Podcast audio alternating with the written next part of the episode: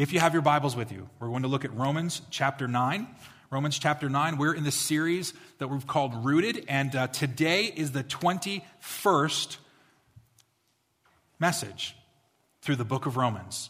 twenty-one messages we have gone through, or we're going to go through at the end of today. We have completed, as of today, as of last Sunday, I'm sorry, eight chapters in the book of Romans. We are halfway there, you guys. You're at the top of the hill. And we're going to start coasting for the next eight chapters. And this is a really good thing, because if you've been tracking with us over the last eight chapters, you will see that there was some really hard stuff in the first number of chapters in the book of Romans. If you wanted to break it out, you would have seen in the first three chapters or three and a half chapters of Romans, Paul talked all about the wrath of God.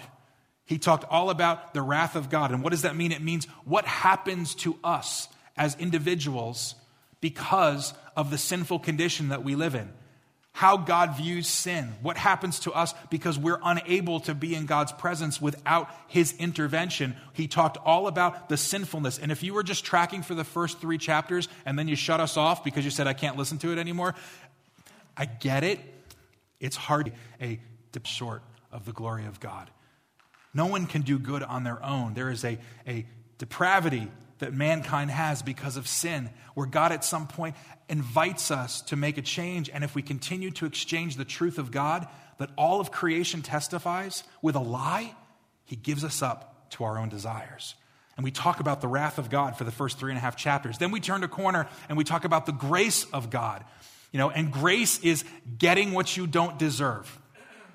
Okay? That's that's what grace really is. When you get what you don't deserve. And what do we get? We get an opportunity to be in relationship with the God of creation, not because of our abilities, but because of his gifts towards us. And we talked from three all the way through uh, seven about the grace of God. And then last week, we concluded four weeks in the chapter eight. Now, we used four weeks to, to break out chapter eight because it is, Kevin Oberholzer said last week, probably the most significant chapter uh, in all of the Bible, in his opinion. And, and I'd say it's pretty high up there, because the grace of God is given to us so that we can walk through the Spirit that he gives us. We can't do this life and trust in him as Lord and Savior and expect to live a spiritual life that honors God, a righteous, holy life, without the power of God in us, equipping us to do that. Does that make sense?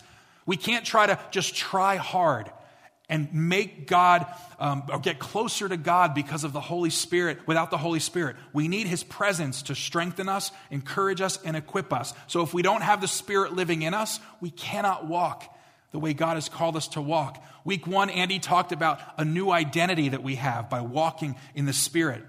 We have a new identity. You have a new name. You have a new definition. You're not just the old man with, with a little pretty on it. You know, they say sometimes, like, like I've heard realtors say this idea, you know, when a, a house doesn't look so good and they just kind of dress it up a little bit, they say you put lipstick on a pig. You ever see that, heard that before? Someone know what I'm talking about? God didn't do that to us when we're saved.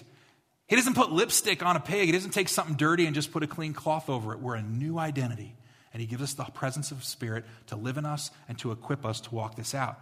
Second week, Pastor Matt talked about the new family and how we are created and adopted into God's family. We are now sons and daughters through faith in the Most High God, of the Most High God. That is so important to understand the family that we are now connected to. That should give us a confidence to move forward.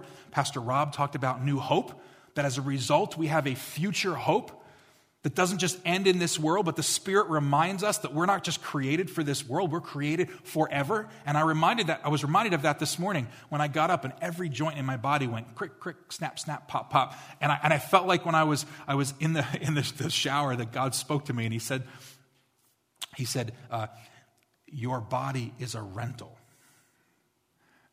And I was really encouraged to hear that, because I don't want this forever. You know what I'm saying? Like, it gets older, it gets more difficult anyway. There's a hope. There's a hope as we move forward that goes beyond this world. And I'm so excited to know that the Spirit reminds us of that. And last week, Kevin talked about a new confidence we have, that we can be confident of the fact that neither height nor depth nor anything in all creation can do what? Separate us from the love of God. Nothing can separate us from his love. And when we know we are loved, and God has never abandoned us, it gives us a courage and a boldness to walk out and do whatever he's called us to do. Like a missionary I heard many years ago who was down in Colombia working with drug, drug trafficking uh, to reach the people that were in the drug trafficking industry, and there were death threats against his life over and over again. He said, "Until I've accomplished everything God has called me to do, I am invincible." And I thought that was a beautiful, com, com, excuse me, a beautiful quote, because he was making a declaration that God will never abandon me. And I can walk in confidence because I know he is always with me. It doesn't mean I'm always safe, but it means I'm always protected in his will. Amen? So those are what we talked about the last couple of weeks. Big summary. I'm going to condense this now because we are shifting gears right now, and we are looking at Romans chapter nine. Today's message is called God's Unconditional Choice. God's Unconditional Choice. Now, I'm not sure if this was just coincidence. It probably wasn't because I put the sermon plan together. But Romans nine is one of the most controversial, one of the most debated chapters in the entire Bible, because it centers around the subject of God's unlimited, unrestricted, unconditional ability to choose. Now, you might say, choose what? Choose a person, choose a nation, choose a purpose, choose a plan. And the answer to all of those things are yes. God's unconditional choice, as like the theologians like to use the word sovereign, God's sovereign choice, his unconditional choice. We are going to spend some time this morning, and we are going to look at what that means. Now, at the end of chapter eight, Paul gives us a hint of that in verse twenty-nine when he said this. Look, he says, "For those God foreknew, he also predestined to be conformed to the image of his Son, that he might be the firstborn among many brothers and sisters. And those he predestined, he also called. Those he called, he also justified. Those he justified, he also glorified." And there's a lot of words in there like foreknew and predestined and called and justified. And what is he saying there? It's giving us a, a line that basically begins with the fact that God makes the decision and God knows what's going to happen. And this is a difficult thing for us to understand. They call this in theologians or in theological circles the doctrine of election. What is the doctrine of election? Who is able to be saved?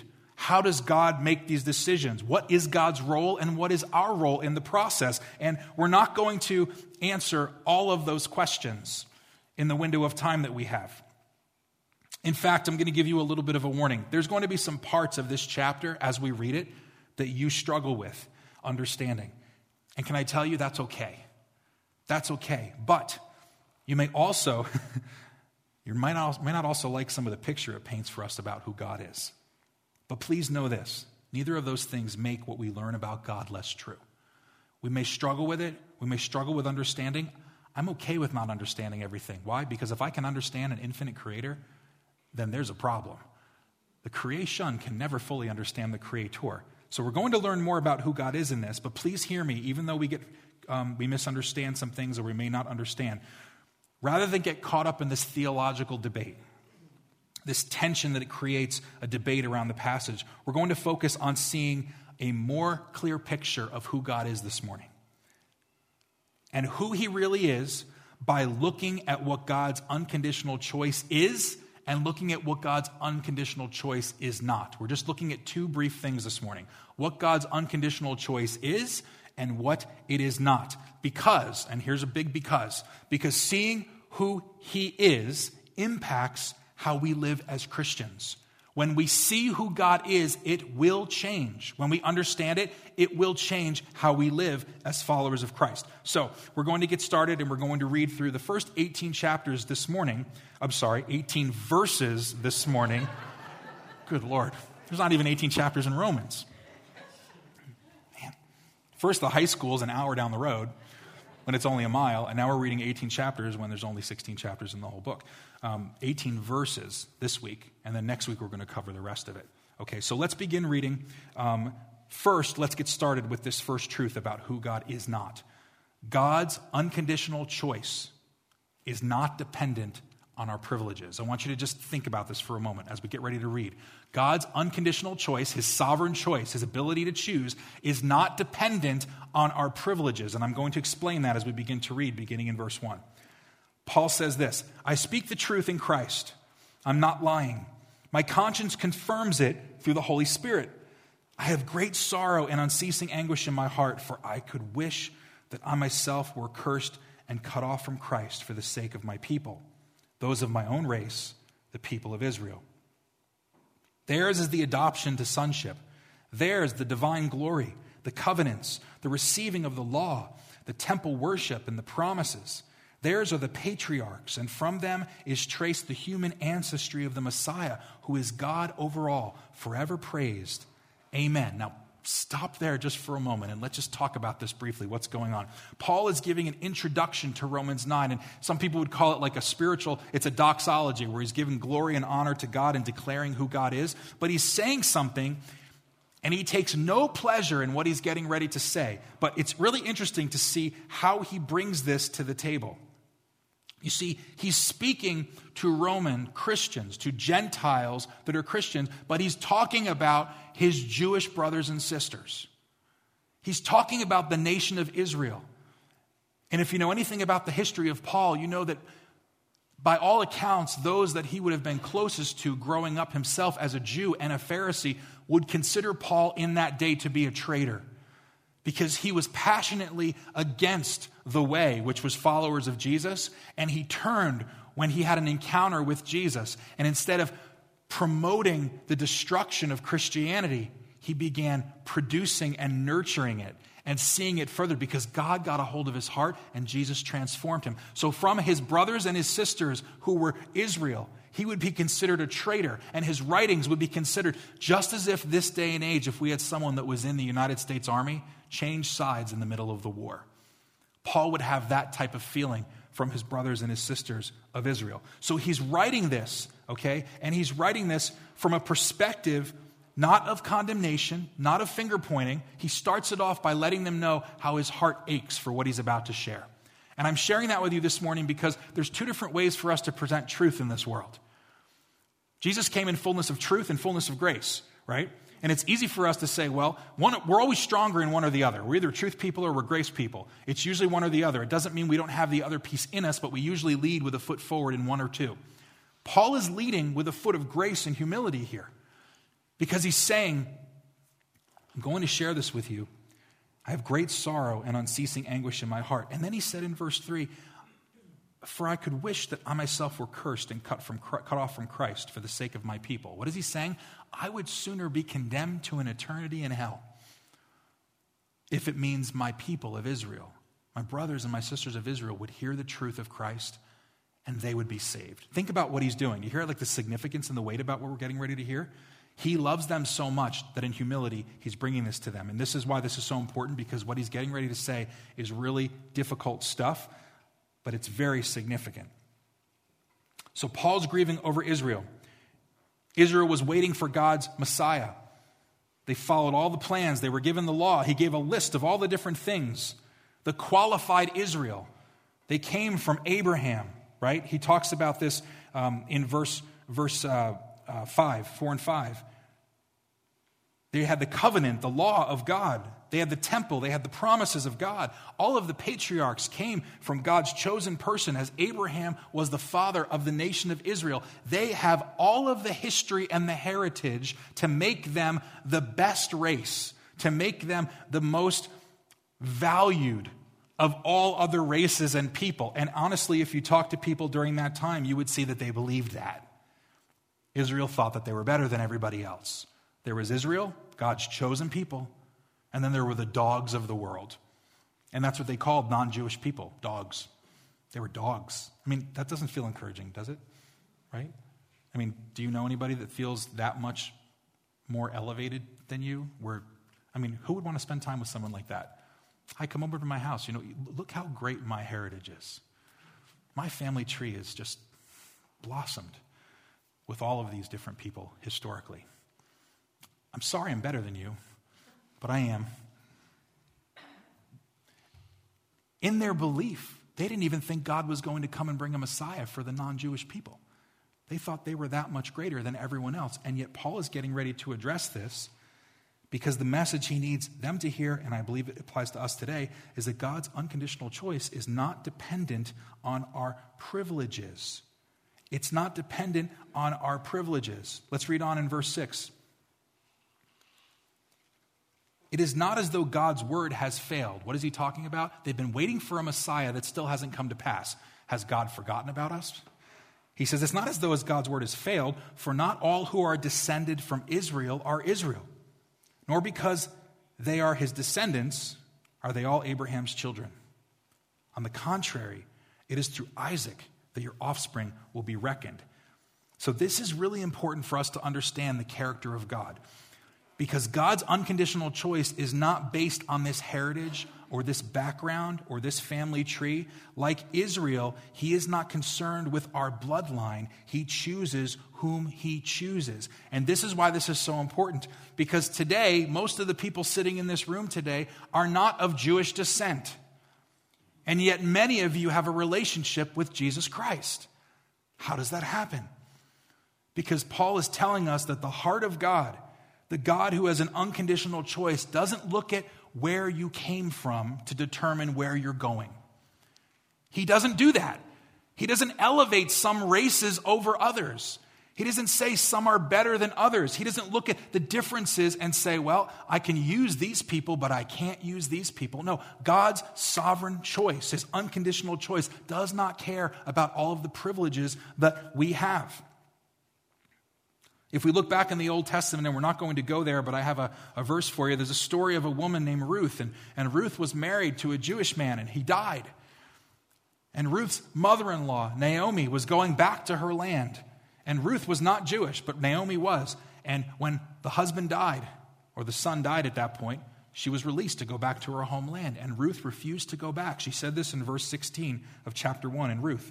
Ruth replied, "Don't urge me to leave you or to turn back from you." She's speaking to her mother-in-law. "Where you go, I will go. Where you stay, I will stay. Your people will be my people, and your God will be my God." This is not someone that grew up in Jewish descent. This is someone who saw the God of Abraham and said, I want to be in relationship with him, and I'm going to worship him. And God takes that person and draws them to himself. You with me? See how beautiful that is? He doesn't just look at the bloodline and say, well, your family heritage says you qualified. No, he's looking for those who are looking for him. So what's the application through that? Think about this for where you are, because we don't live in first century Judaism. Our heritage does not make us acceptable to God. Your heritage does not make you or make me acceptable to God. You can come from any place, from any background, with any experience, and know that God is not qualifying or disqualifying you because of your race or your background. He doesn't do that. He looks for those and invites those, and all who choose to come to him, he welcomes into his family, just like he did in the past. He will continue to do in the future. This is something that's important for us today, because you may have grown up in the church. You may have had parents who are Christians, or grandparents that are Christians, or great-grandparents who are Christians. On my on my uh, cousins, on my one side of my family, my mom married uh, my mom's sister married a man who was the fourteenth generational descendant directly of Martin Luther. Can I tell you, fourteen generations later, it doesn't matter that they came from the man who started the Protestant Reformation. If they haven't given their hearts to Christ, God does not accept them. He's not impressed that there are fourteen, fifteen generations that came from a holy man. He looks at us individually, and he draws us regardless of our preferences, regardless of our heritage. That is a message that we can learn from this chapter, that God is looking for us, and he makes us acceptable not because of our heritage, but because he can choose, because he's God. The second thing I want you to hear this morning about God's unconditional choice is that God's unconditional choice is dependent on his promises. Where it's not dependent on our privileges, it's not dependent on our privileges. It is dependent on our promises, okay? On his promises, I'm sorry. Verse, verse uh, eight, Paul says, in other words, it's not the children by physical descent who are God's children, but it is the children of the promise who are regarded as Abraham's offspring. For this was how the promise was stated. At the appointed time, I will return, and Sarah will have a son. Verse ten, not only that, but Rebekah's children were conceived at the same time by our father Isaac. Yet before the twins were born or had done anything good or bad, in order that God's purpose and election might stand, not by works, but by him who calls, she was told, the older will serve the younger. Just as it is written, Jacob I loved, but Esau I hated. Remember when I said there's going to be some things in this passage that might make you take a step back about what you understand about God? Hold that thought. Don't get tripped up on the wording in verse thirteen. It doesn't mean what you think it means. It's not hate from the understanding that we define hate. I like you and I don't like you. You're nice, but I don't like you. It doesn't work that way. No, God's talking about first, not individuals. He's talking about the nation of Israel and the nation of Edom, the people of Israel and the people of Edom. Jacob was the father of Israel, and Esau was the father of Edom. And what he's saying here is that God chose and preferred one over another. It's kind of like when Jesus said, if you want to be my disciple, you must hate your mother and father. He's not saying you go up to him and go, you're disgusting to me. I want nothing to do with you because I love Jesus. Like, he isn't saying that, right? That would be silly. What he's saying is, prefer me over everything else. When you do that, you can be my disciple. And what he's saying here is, Jacob I preferred. Esau and the nation of Edom, I did not prefer as much. Historically, Edom was very blessed. Esau was very blessed. They didn't choose to honor God, and they were actually destroyed because of their disobedience one day. But God blessed Esau and the people of Edom because not that he was preferred as much as Jacob, but he was still loved by God. So I'm sharing all that just so it doesn't trip you up with all that, but it's important for us to understand something about this.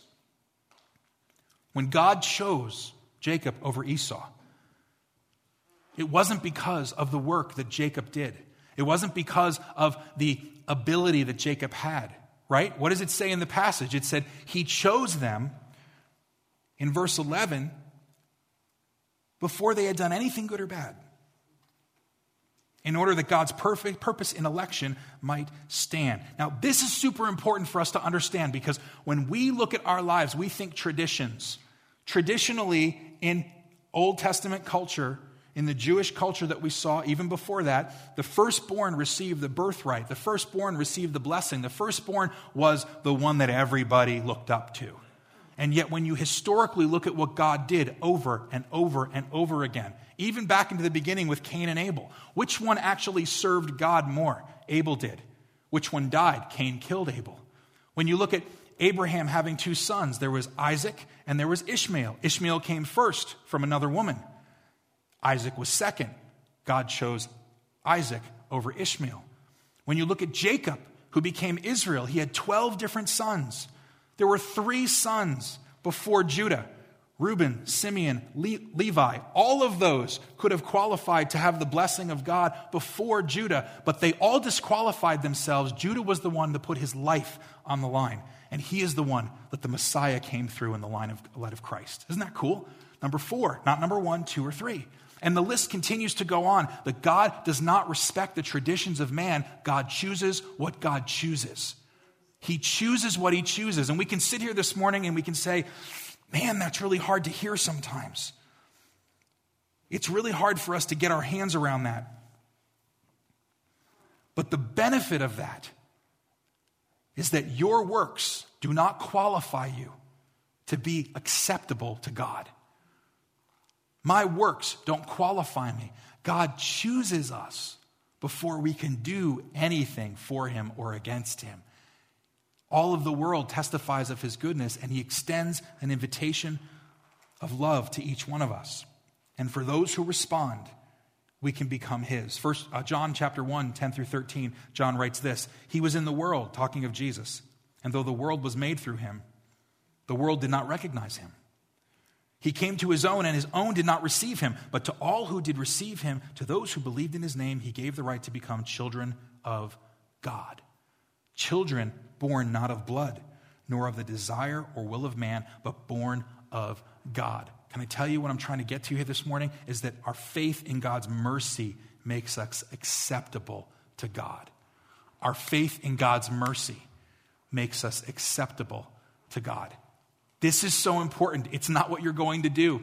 And when we think about choices, think about how we work as people. When I have big choices to make in my life, many times I'll look at, I'll draw a line down a piece of paper. Some of you know where I'm going with this. And what do you do when you're making a decision in life, a choice? You list what? The what? Pros and the what? Cons. the pros and the cons, and you look at it and say, what's better, what's not, should I do this, should I do that? Which one matters more? And we evaluate and we make decisions based on which one makes more sense to us, based on which one produces more in our favor. We do that a lot. People choose friends. They choose jobs.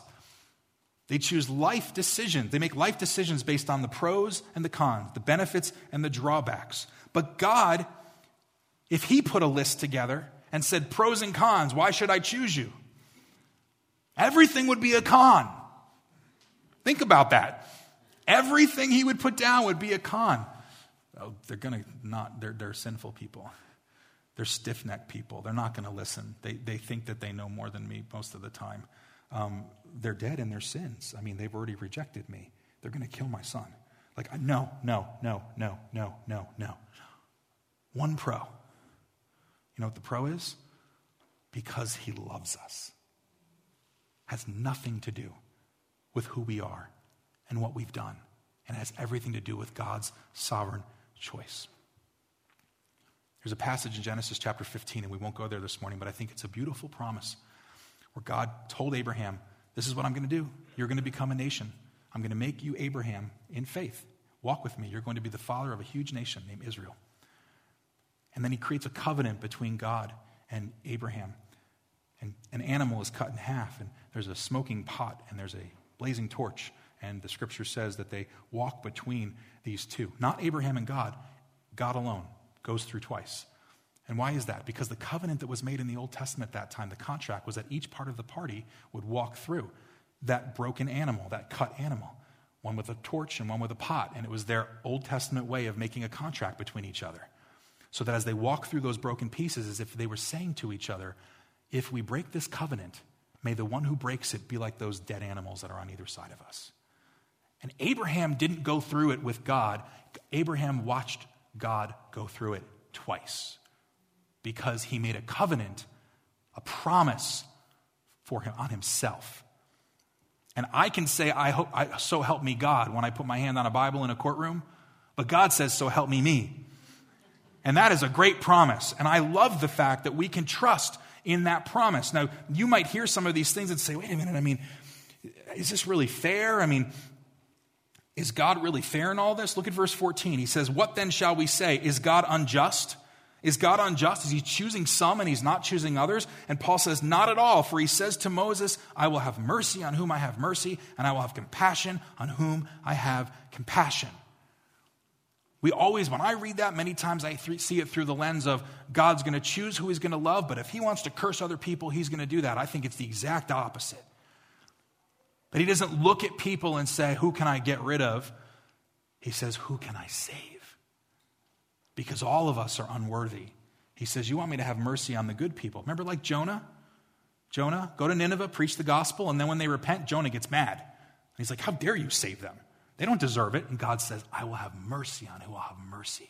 I'll have compassion on who I have compassion. It's the heart of God giving an opportunity for man to come to him. Verse sixteen, good summary here. It does not therefore depend on human desire or effort. You hear that? It does not depend on human desire or effort, but on God's mercy. For scripture says to Pharaoh, I raised you up for this very purpose, that I might display my power in you and that my name might be proclaimed in all the earth. Therefore, God has mercy on whom he wants to have mercy, and he hardens whom he wants to harden.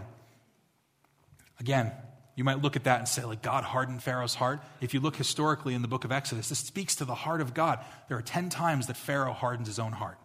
And there are ten times that God Pharaoh hardens Pharaoh's heart.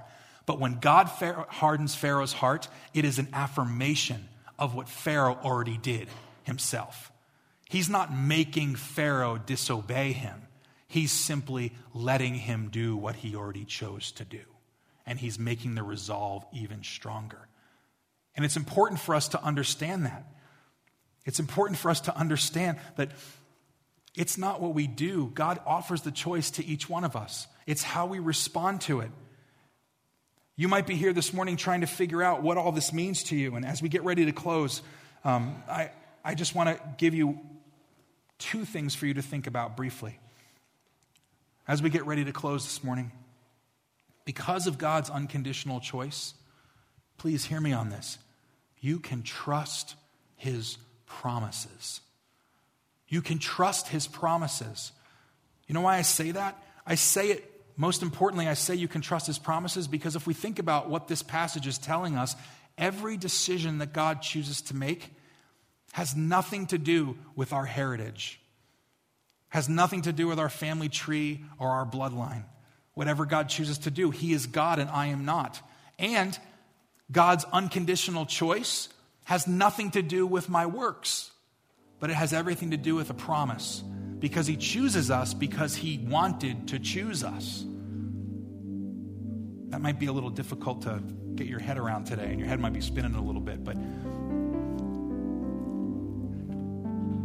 can we just take a moment and just settle our hearts today and just reflect on that truth? God's unconditional choice. His unconditional choice has nothing to do with our privileges. What does that mean for us today? It means it doesn't matter where you came from. It doesn't matter where you were. It doesn't matter the struggles you've gone through. It doesn't matter any of those things. He doesn't look at you and is more impressed with your history or look at you and is less impressed with your history. He chooses you because he's God. We can rest in that knowing he chooses us. And then the second part of that, that he, he chooses us, his unconditional choice is not dependent. It's not dependent on our works, but it's fully dependent on his promises. If you're here this morning, you know how many times over the years I've heard people talk about Christianity and Jesus, and they say things like this. They say, you don't know what my life has looked like. You don't know the things that I've done. You don't know the world that I came out of, the words that I've said, the people I've hurt. You don't know the abuse that I've caused other people. And I could never imagine a God that would love me after he considers all of those things. How could he choose me? And you know what my response is to that? He already did. He already chose you. He doesn't look at all the things that we can do for him or against him. He already chose you.